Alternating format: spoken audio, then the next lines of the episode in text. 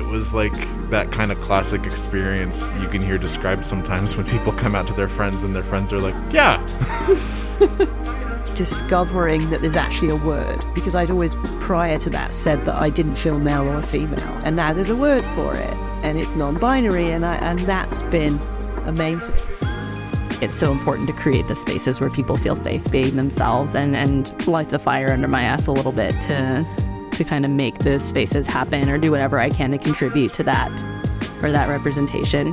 What queer identity has done is it's just opened up life for so many relationships, not needing to have these prescribed societal forms. Things have this ability to be malleable. Deserts are for folks who want to know something deeper. I mean, the desert is gay as hell. This is Lift Up, a show that elevates LGBTQ plus voices in the high desert. We're happy you're here. This episode, we have a conversation with John Costanza. Moab is a small town, it's a big world.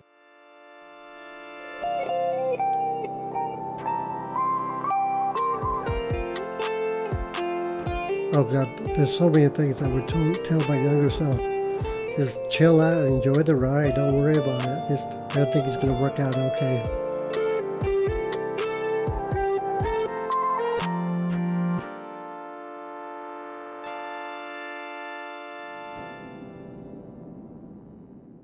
My full name is John Franklin Costanza. I was born and raised in Moab, 1958. I was uh, I was before they knew the ultrasounds, and my mom had twins, and she know she was having twins, and the doctors already left the room. Then I popped up. There's like three stoplights when I growing growing up in Moab, and uh, we would go and to the ho- different hotels and check out the different lights, the, the different state plates. The KCMU radio station went off the air at 10 o'clock, and Sundays I went off the air like at 5.30 or something. That was the cable. You got three channels, you know, two, four, and five. That was it. So it was fun. We went to La Sals a lot as a kid growing up. Telluride a lot. Uh, but as far as hiking and stuff, my dad had a had a drilling company. He was more into working. I mean, I guess camping with him was him working on a drill rig, and we we lived in a trailer while he was drilling. During the boom, Dad had Pioneer Drilling Company, where he was the only one that had wet drilling instead of dry drilling, so he he could take core samples uh, faster than anybody else and so he got a lot of business. So that's why my dad moved here. It died down. Whenever I, I'm not quite sure when it died. After I left town in '76.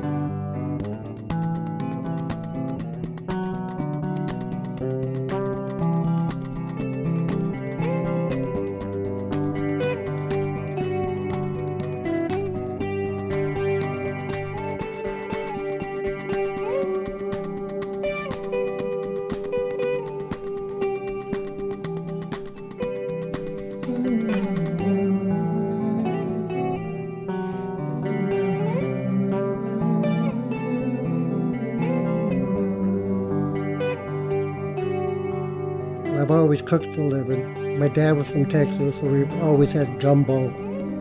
So, you know, New Orleans famous for that. So I just took a job as a part-time job cooking and I decided no more college and just cooked for a living. I was at the University Club, no longer there, but it was in the tallest building at the time in Salt Lake City. It had glass windows all the way from the floor to the ceiling. It was on University Street, I guess. Came out in Salt Lake City like like a day after my 18th birthday at Liberty Park. It was cruisy, but I don't know if it might still be. I mean, I walked by him and I said, "Have you have you came out yet?" I think I've always knew. Used to sneak my mom's Playboy magazines. I had a fake ID. And it said type of blood said pink. So I was going to the Sun Tavern huge tavern. It was like gigantic, like a dance room, a, a quiet bar, a patio. It was nice. Some guy picked me up. He was married, had a kid, but but he was bisexual. His wife knew about it. And then one, you know, you know one, you know them all. Oh yeah, he was great. I mean, he's, he's the one that introduced me to other people, and I met I met an art uh, I met a, a radio host guy that took me to Star Wars, and it was the, the, the line was like blocks long, blocks, and we literally went in before anybody else did, and we got our popcorn and drinks to sit down before anybody else came in. So it was it was like wow, it's nice to be gay, have connections.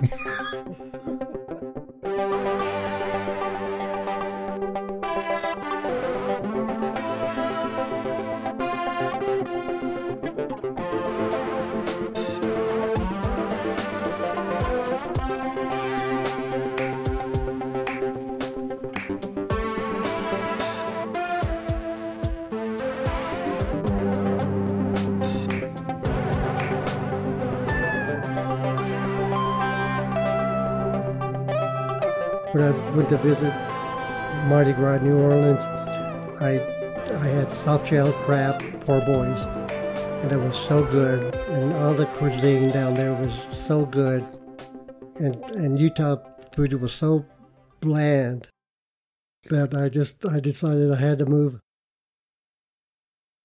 It was like probably like the first year I lived in Salt Lake City because, like I said, after I I went to Mardi Gras right after, like one year later, I moved down. In Utah, I felt like I was like I was shameful or something, and in New Orleans, I felt like I, I was an angel compared to everybody else.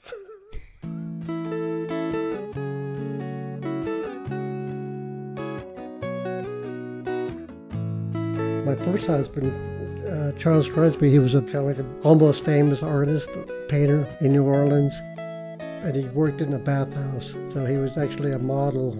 He was living in San Francisco when Harvey got shot and killed. So his his roommates locked him into the house. They said, "You can't, you can't go out." His name was Charles Philip Crosby, but all his friends called him Chuck. And he passed away from AIDS in '94.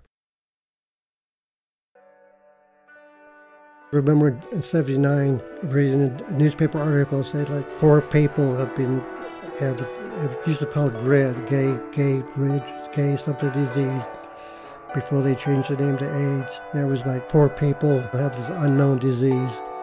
Yeah, GRID was like a lot of people, their family disowned them, you know, wouldn't have nothing else to do with them. Even Chuck's mom didn't want to be out in public with him. That's rough. There's a lot of bad family blood. His sister said the only place my kids would see gay people is in the malls people just didn't know what was going on. You know, people still partied. You know, some people didn't care. Some people, like the New York attitude, they had like poems like, I'm going to be gay and I'm going to have sex with whoever I want to have sex with whenever I want to have sex. That's what I mean by New York. Well, I just, uh, I just, I felt sorry for everybody. You know, it's not much you can do. I tried to cook for some people because that, that was my specialty. It was good. I, you know, I'd have a little baskets of food for them and stuff. That was good. And actually, the lesbians really stepped up and and they were like the caregivers for a lot of people, and they and at the drag queens also they were the ones that had the fundraisers and they were just like the troopers, fighting for your rights, fighting for your care, taking care of people. I think we need to give the lesbians and the drag queens a lot of credit. People don't know how lucky they are to be alive. And it's like there's so many talented people besides stars and rock stars. There were, you know, j- j- people, scientists and journalists, so many talented gay people that, you know, died in that span of time. I feel like I'm pretty normal. I mean, I'm not that smart, and you know, and there's so many talented people that lost their lives. Chuck had actually had a, a notebook where he wrote down people's names that passed away. He had listed 40 people that he knew that passed away. Then he, he stopped because it was just too painful.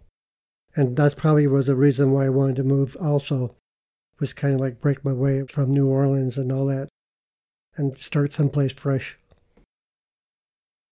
You always leave a piece of, you, you know what it feels like to leave, to miss New Orleans? Always. Because it's just a, the culture, just the mingle, the French, the Spanish, the rich history and the food and the party, the Mardi Gras, the costumes. Then San Diego was like laid back beach. Then I moved to San Diego for 20 years.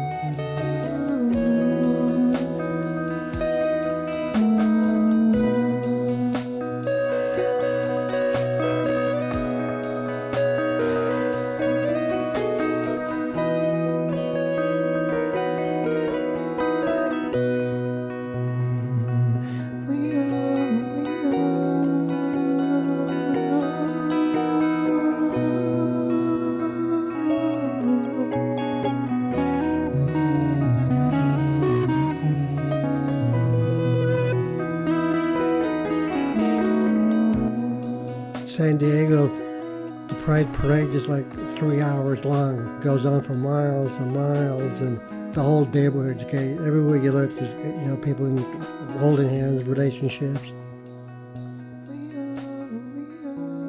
You'd go to a coffee shop, bookstores. They had gay bookstores. They had parks. You could meet people, and or you go to a church. They had gay-friendly churches and stuff had my favorite gay bar, played on a pool league where you play against other bars and stuff. So it was the whole circuit of people. That was a lot of fun.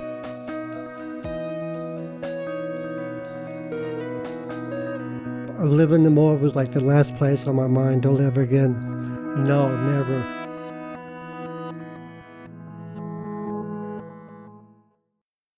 And then I met Dan Jackson in 95. And then a year later, we moved to San Diego together. And he said, I'll only move to San Diego if you cook me all my favorite New Orleans food. But the food doesn't taste the same. And actually, Chuck and Dan were both raised in New Orleans. And they actually lived just a few blocks away from each other. And they never knew each other because back then, Chuck was white, Dan was black, and there was a, like a line that you just, you know, you just never you know, art school was here, their school was there, and it's just like you never, they never mingled. Uh, Dan Jackson, he passed away suddenly. He had uh, something run in his family. You know, he's like perfectly healthy as far as we knew. Ten days, and he's like went downhill really fast. Chuck, well, he, he had AIDS, and we and we knew he was going to die. I mean, before he even got really sick, you know, his T cells started to go down lower and lower, you know, then he started getting sick and lesions all over his body and stuff. And it was kind of like, it was expected, you know. So he, he kind of like tried to make the passing easy for everybody. You know, it's like he kind of like prepared everybody. And Dan was kind of like unexpected. Yeah, so two different. I, I don't know which one's better.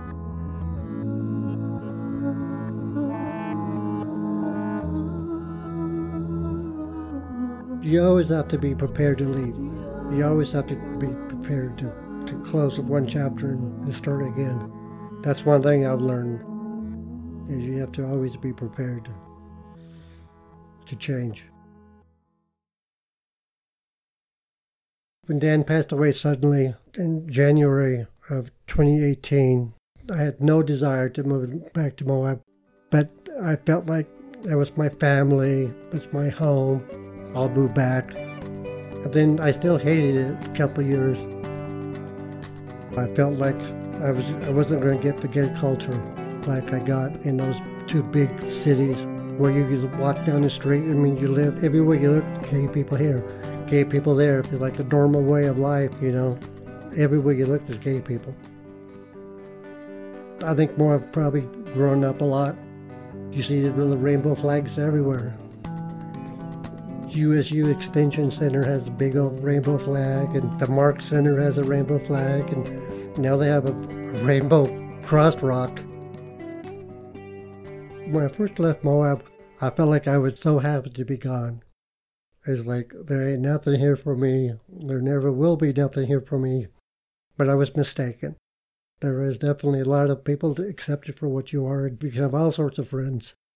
But then just the red rocks, just just like, oh wow, this is pretty. And La Sal Mountains. I guess in high school I thought maybe it was like not boring, but being too much of an isolation maybe. But now it's like I find it peaceful. I think everybody should have more than one home. That's what life's about, you know, experiencing different cultures and different sceneries and you know, New Orleans has the swamps and the alligators, you know, and banana trees and everything grows, grows, grows. And San Diego has a lot of flowers. Moab has the rocks, you know, and has La Sals, but not like Birds of Paradise and, you know, everything you, all you all your life experiences, you, you take them with you, you know, good or bad. I think Moab's definitely got me grown. I, I do because it's got it's got everything you need to grow. It's got the, the soil is is is dry, but if you get water, it will grow. It's got everything you need to survive and be healthy and happy. At first, I thought I had to have a gay life, but I don't because I'm because I'm gay enough. I make I can make my own gay entertainment. I can go to the library and rent out Divine movies or whatever I want to do. I'm, I'm gay enough. I can bring my own entertainment to anywhere. mm-hmm. And uh, then I met somebody. Uh, he's from Durango, so he moved here to be with me, and so so life is good now again. So now I like Moab even more because he because he loves Moab. We met through Facebook. Uh, we had like one mutual friend, and I just said, anybody wants to go to Arches? It was like during the summertime. It was like one of those few days that wasn't going to be hot. So I just posted it, and he, he said, where you live at? So we became friends and started dating for about two years. So I was going to Durango every other weekend. He was coming to Moab. So eventually he decided to move to Moab. Well, he's a talented handyman. He's, he works for a cabinet shop and he knows how to fix everything up in my place and he takes care of me and he and he, he's a cook also. He, he has a restaurant, so he knows how to cook and he likes to do dishes. That's a plus, huh? and he even says he likes to vacuum. So hey, he likes to drive. I mean, he's like everything I don't like to do, he likes to do. So that's perfect. Yeah and uh, he's been coming to Moab since '84, so he knows more places than I do. You know, so he, he can he can take me.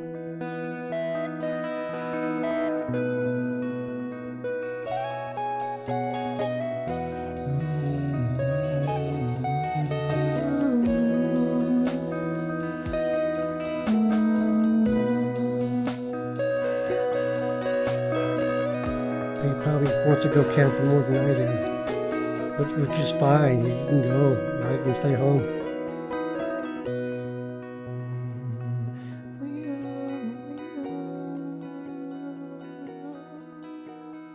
With Keith just recently coming out, like two, three years ago, he, he had never heard of Divine. I know, and I'm able to educate him about Harvey Milk and you know, I'm, I'm able to educate him about the early gay history that he had, he had no idea that I probably lived through. I think Keith was probably afraid of AIDS, you know, and he, he probably knew he was gay the whole time. He was married, and I think he even told his wife that yeah, he, you know, he was gay. And, well, I surprised him. My dear friend Scott Owens, he did my dinosaur bone uh, wedding ring in 2008, and he was going to be at a Moab Folk Festival. So I, I just said, hey, we, we should go visit him. Then he said, are you, are you proposing? So then I said, okay. I dropped on my knees. I asked him to marry me. And he said yes. It wasn't really planned. I, I could have planned it better.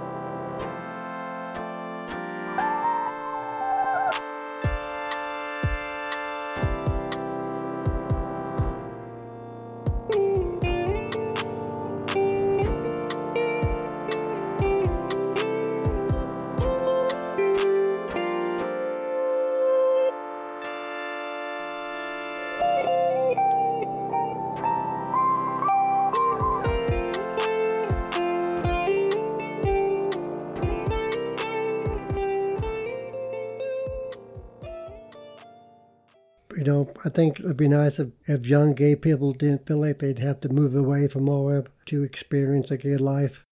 Felt like, oh, this is home. I don't need a, a bigger city to experience uh, being gay.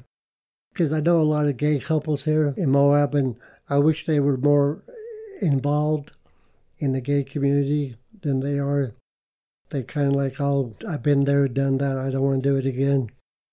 And I wish people would be more into the, not so much the fight, but to show people that we're here and we, and we, uh, and we're happy. People would be like, dang, I didn't know there were so many gay people here. Oh yeah, I mean, I've always been gay. I always will be gay. Just, I am just gay, gay, gay. Music has really saved my soul too. I think KZMU and the music and, like every two hours is, a different DJ. You don't like the music, just wait two hours and there's somebody else new. And that really, you know, expands the world. You know, you're feeling lonely, listen to KZMU.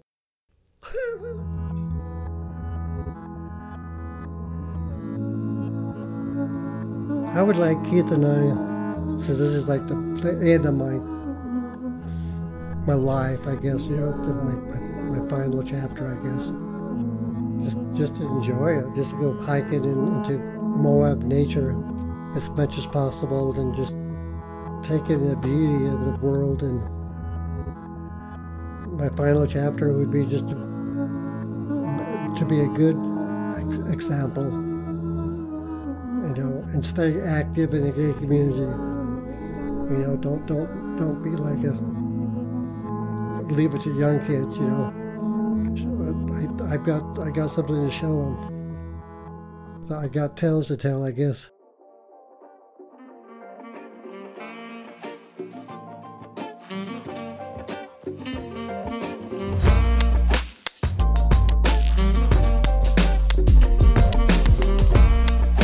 You've been listening to Lift Up, a show that elevates community voices in the high desert.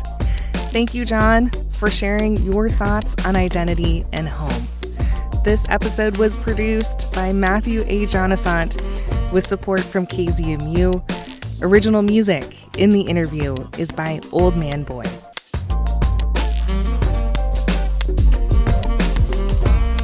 Lift Up is a storytelling project of KZMU featuring conversations with locals whose identities and experiences have not traditionally been prioritized on the airwaves. Lift Up intends to deepen understanding and empathy within our community and reinforce a sense of safety and belonging for all. Lift Up is made possible with the support of Moab Pride and Moab City. Thanks for listening.